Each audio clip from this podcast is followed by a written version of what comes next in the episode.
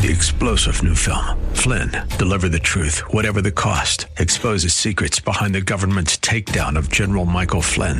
Flynn knew what the intel world had been up to. He ordered the first audit of the use of contractors. This set off alarm bells. He told the truth. He was the most dangerous person for Donald Trump to hire. They had to get rid of Flynn. Flynn, deliver the truth, whatever the cost. Available now. Watch it today. Go to salemnow.com. Salemnow.com. 18 get you 10. The following program is sponsored by Truth Incorporated. Today on Know the Truth, Philip DeCourcy. Perhaps the worst form of tragedy is wanting something badly and getting it and finding it empty. That pay raise, that better home, that third car, that exotic vacation, did it do it for you? It was all vanity, all empty, all a soap bubble. Life doesn't consist in the things that we possess.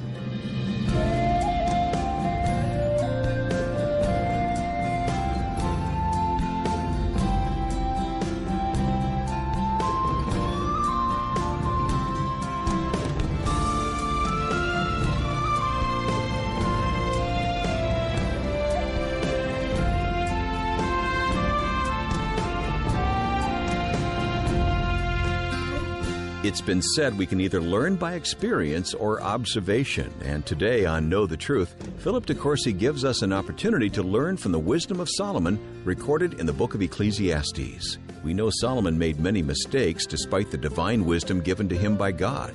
So, in this new series titled Quest for the Best, we're learning to observe his errors and apply God's wisdom so that we can live without regrets. Let's go to the powerful message titled The Road to Nowhere. I invite you to take your Bible and turn to the book of Ecclesiastes. One of the modus operandis of the pulpit here at Kindred is just to start in a book and work verse by verse, and that's what we're going to do. This is a series I've called The Quest for the Best, because in this book, Solomon seeks to come to an understanding about the meaning of life. What is the meaning of life in a mean world? And that's what we're going to try and answer and get our heads and hearts around over these next succeeding months. The quest for the best. We're just going to begin by introducing the book, kind of look at its authorship, its place, the preacher, the text, and the sermon, which is verses 1 through 3. Now, for a few moments, I want to look at the authorship, the date, the audience, and the purpose, and we'll stop there. And then we'll actually look at the book next time we're together. Verses 1 through 3, the preacher, the text, the sermon. But you and I are going to be in this book for a while. And we need to understand its background and, and its basis. So let's answer the question of authorship first. Don't see this as tedious. It's important that we establish the fact, as I believe, that Solomon wrote the book, because then his life becomes the backdrop to every passage you read, and it makes it live. This guy did all that he is writing about. There's a certain authority and authenticity to this just by matter of the fact that Solomon wrote it. Who wrote it? Solomon. I believe that. Now, some questions have been raised about Solomonic authorship, but I think the evidence points clearly in his direction for a number of reasons. One, the author describes himself in verse 1 as the preacher. Now, the author never tells us who he is. You know, it's not like Paul who tells us at the beginning of his letters, you know, Paul, an apostle of Jesus Christ. But the author describes himself as a preacher, Koheleth in the Hebrew. It means um, one who speaks to an assembly of people. And I think if you read 1 Kings chapter 8 and verse 1, we don't have time to do it. 1 Kings 8, 54 through 61, you'll find that King Solomon often addressed a gathering of the royal court or some leaders in Israel.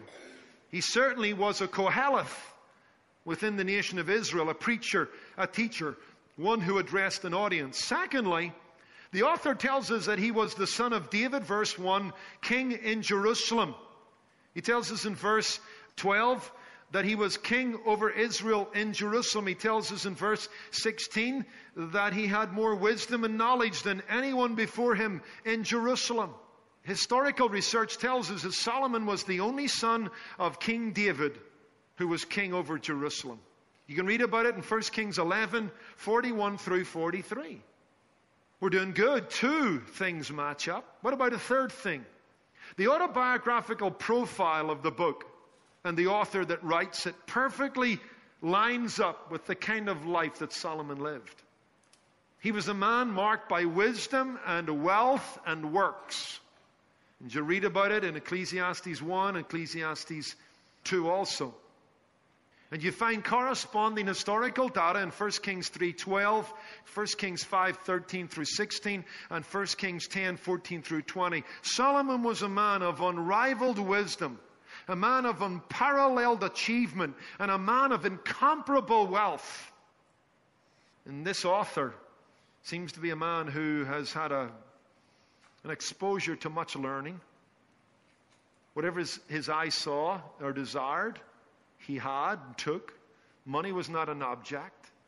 He could buy and sell anybody. We read of the accomplishments of this man, his wisdom, his, his material affluence, and it all seems to match up well with Solomon. Fourthly and finally, Jewish tradition ascribes the book of Solomon, or the book to Solomon. And Christian thinkers were unanimous about it up until recently. That's the author, Solomon. And we'll, we'll make good use of that as we go through the book. What's the date? Once Solomon is established as the author, the date and the occasion of the book more naturally falls into place. King Solomon was writing probably towards the end of his days.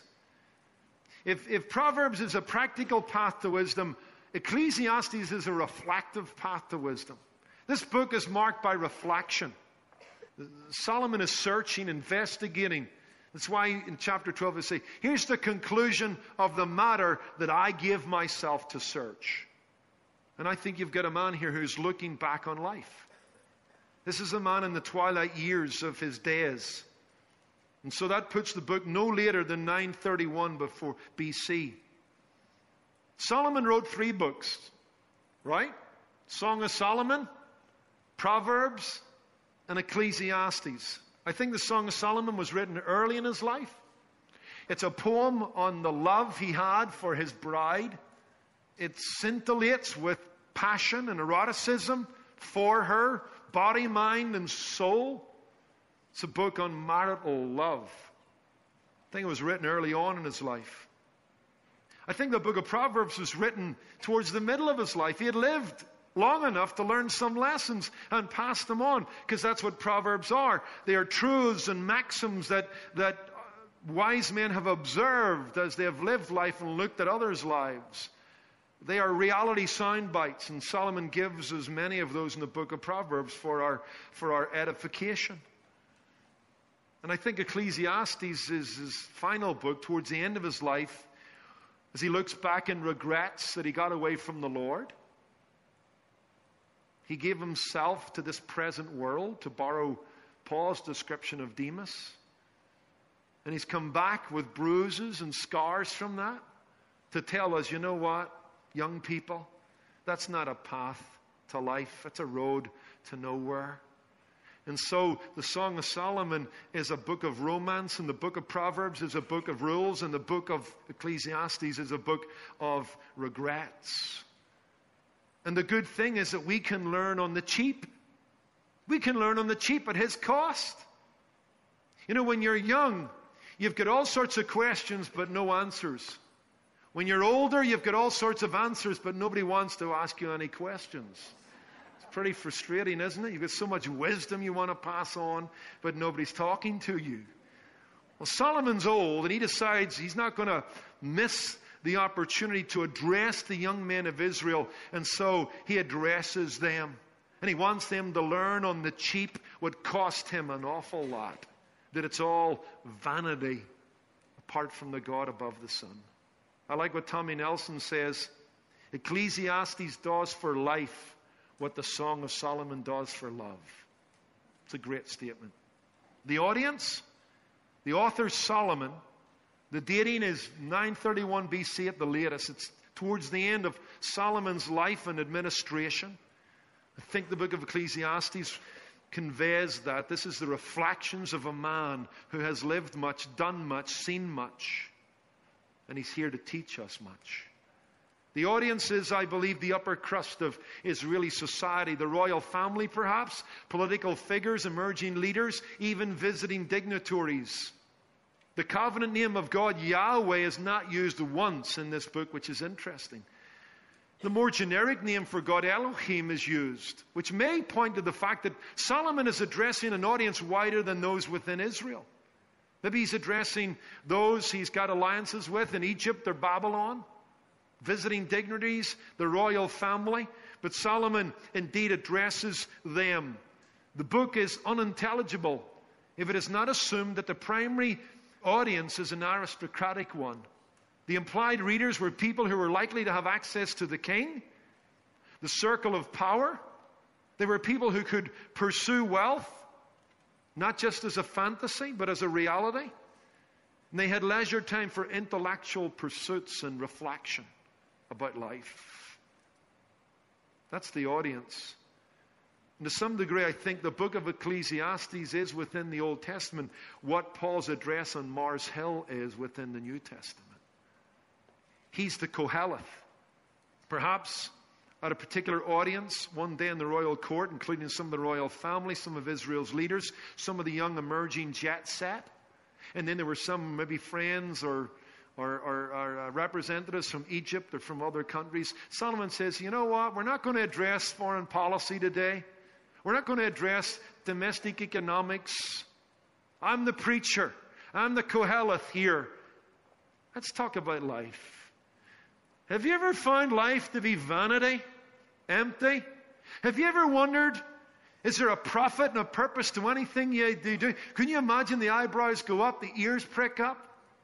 And Solomon launches into a 45 minute discourse. It's probably how long it would have taken him to speak this. And he addresses the issue of the meaning of life in a mean world. He had a great audience that day. What's the purpose? This is a spin off from the audience. I think there's a twofold audience in mind or a twofold purpose to the book. It's a warning to the secularist that there's no happiness outside of God because there's no true good outside of this good God. And I think it also is a caution to the youth of Israel not to abandon their covenant with God.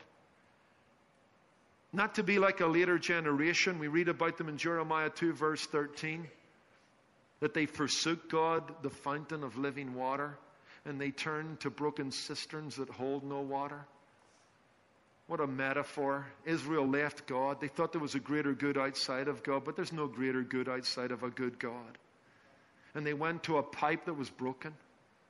There's no satisfaction drinking from a pipe that's broken. Why did you forsake the fountain of living water? That's Solomon's message to the youth of Israel. On the one hand, he evangelizes the secularist. He wants the secularist to know that he has lived the dream that they dream of. He has had it all, done it all. He's been there. He's come back to tell us it's not worth the pursuit. That's the message he wants to get across him. He's a star witness in the prosecution's case about living life under the sun apart from the God above the sun. Solomon speaks to the secular humanist, the atheist, the man who's got a flat earth view of life. He says, I've walked that road, and at the end of it, it's a dead end. It's fruitless. It's frustrating. When you get what you want, I want you to know you won't want what you get. You'll not be happy. That you gave the best part of your life to the pursuit of this stuff, and yet life doesn't consist in the things that we possess. Fear God, keep His commandments. In the flow of the Bible, Ecclesiastes is pointing men to God and ultimately anticipating Jesus Christ. Because Solomon is telling them, hey, you got to look above the sun to the one that created the sun and the stars and the heavens and the sea and, and all that's in the sea and all that's on the earth. And it anticipates this marvelous reality we read about in the New Testament. We mustn't segregate the Old Testament from the New Testament because in the, in the Old Testament we have the New Testament concealed and in the New Testament we have the Old Testament revealed.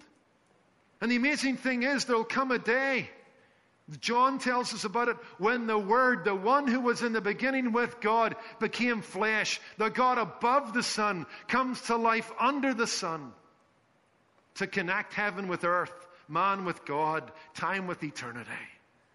That's why we need to put our faith in the Lord Jesus Christ, the one who came from above, and the one who wants us to be born again, born from above. This book anticipates your need to trust God and put your faith in the Lord Jesus Christ. Jesus said in John 10, verse 10, that I have come that you might have life. And Solomon has told you, Jesus says in words, hey, Solomon told you there's no life under the sun apart from the God above the sun, and I've come to give you that life. And that life will cost me my life as I die for your sin upon a Roman cross. And I will defeat death, and I will show that I am life itself. Henry Kissinger said this. These are good words. To Americans, usually tragedy is wanting something very badly and not getting it. You've got this image of what life ought to be for you. What would make a good life from your perspective? You don't have it, you're going after it, or you're frustrated that maybe you're not going to get there. And so that's tragedy for you. You don't like life where it is right now. Henry Kissinger says to Americans, usually tragedy is wanting something very badly, not getting it. Many people have had to learn in their private lives, and nations have had to learn in their history. Perhaps the worst form of tragedy is wanting something badly and getting it and finding it empty.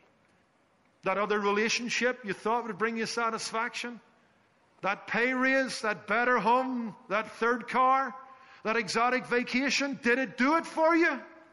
It didn't do it for Solomon. It was all vanity, all empty, all a soap bubble, all passing.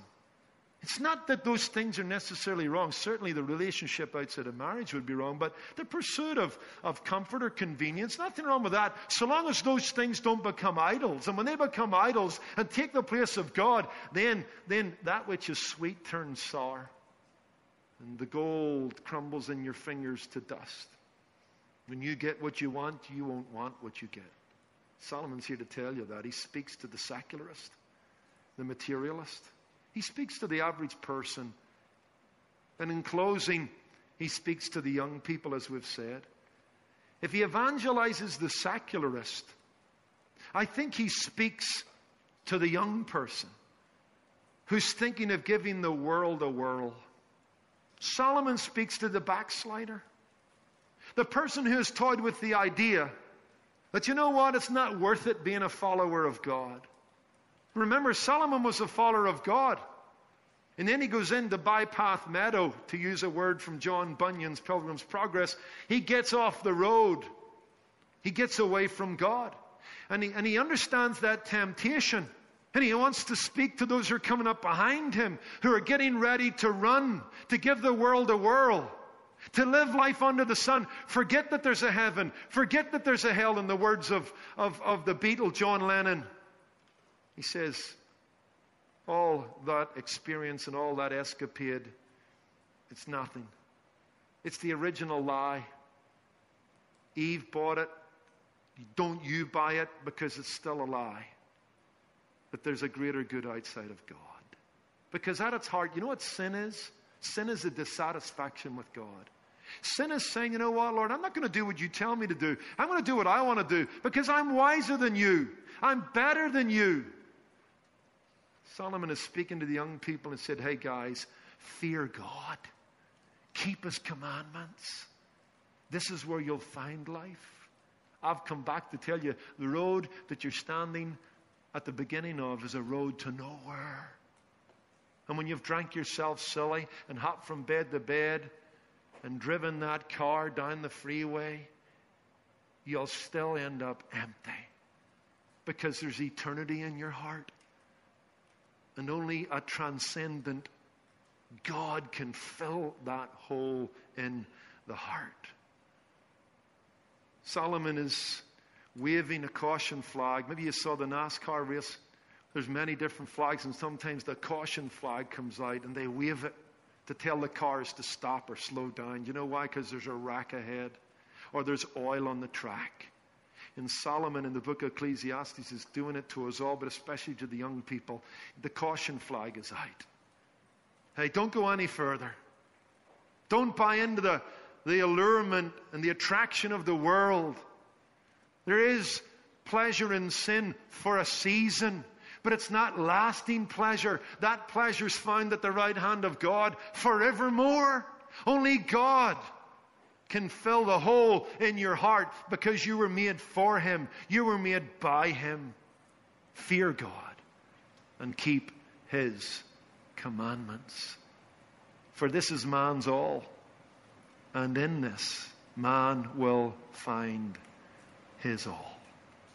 Let's pray. Lord, we thank you for the start of this new series. We love you. We love your word.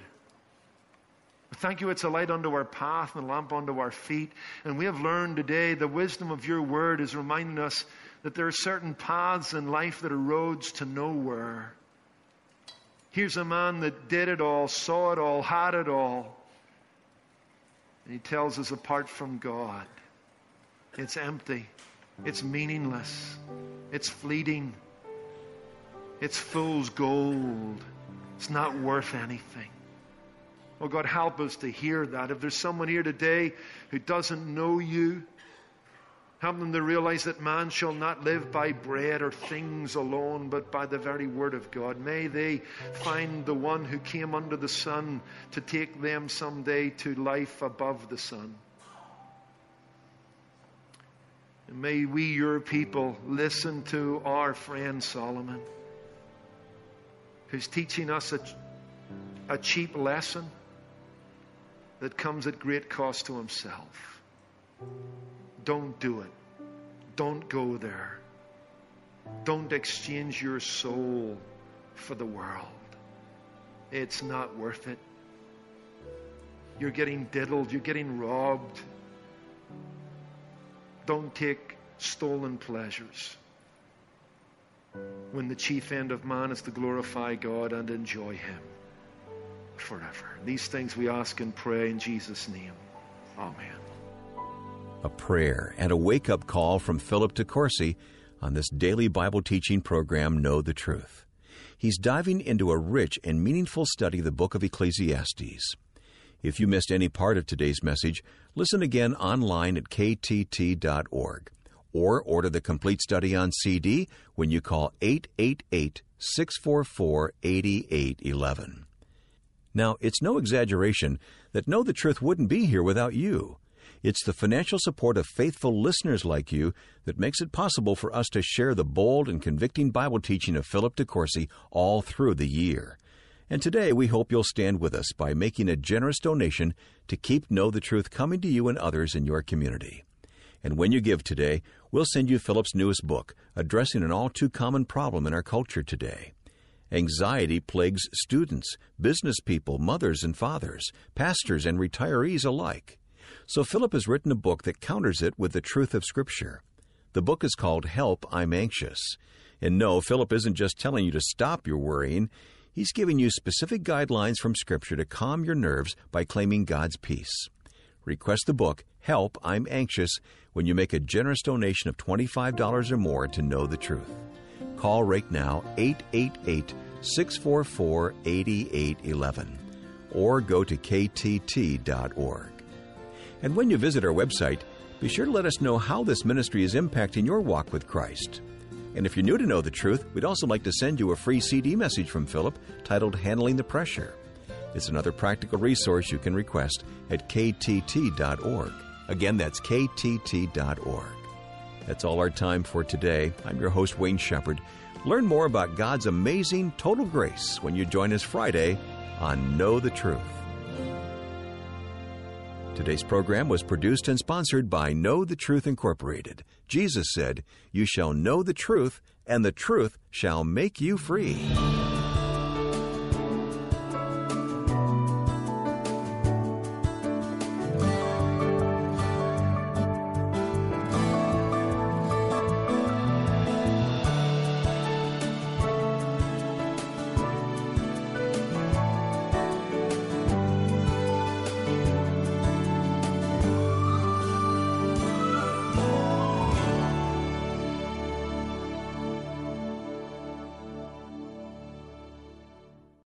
You curious about investing on your own?